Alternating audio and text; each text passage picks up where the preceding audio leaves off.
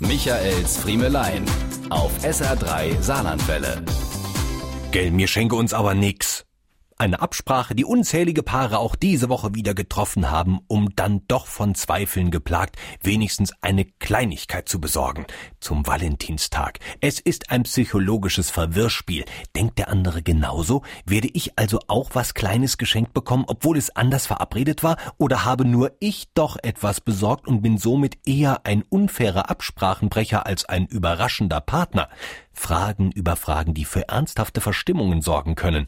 Denn wie man es macht, man macht es verkehrt. Schenkt man, wie verabredet, nix, bleibt auch ein schaler, wenn auch unausgesprochener Nachgeschmack. Ach, ein bisschen gefreit hätte ich mich ja schon. Schenkt man dennoch einseitig, kann es durchaus sein, dass der Partner knatschig ist, weil man sich nicht an die Absprache gehalten hat.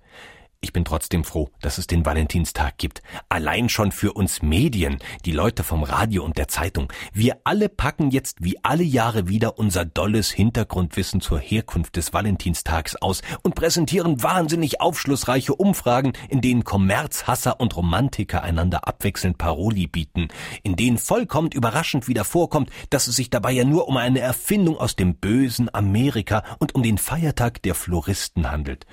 So, und jetzt entschuldigen Sie mich bitte. Ich muss noch schnell was besorgen gehen. Meine Frau und ich haben nämlich wieder vereinbart, uns dieses Jahr nichts zu schenken.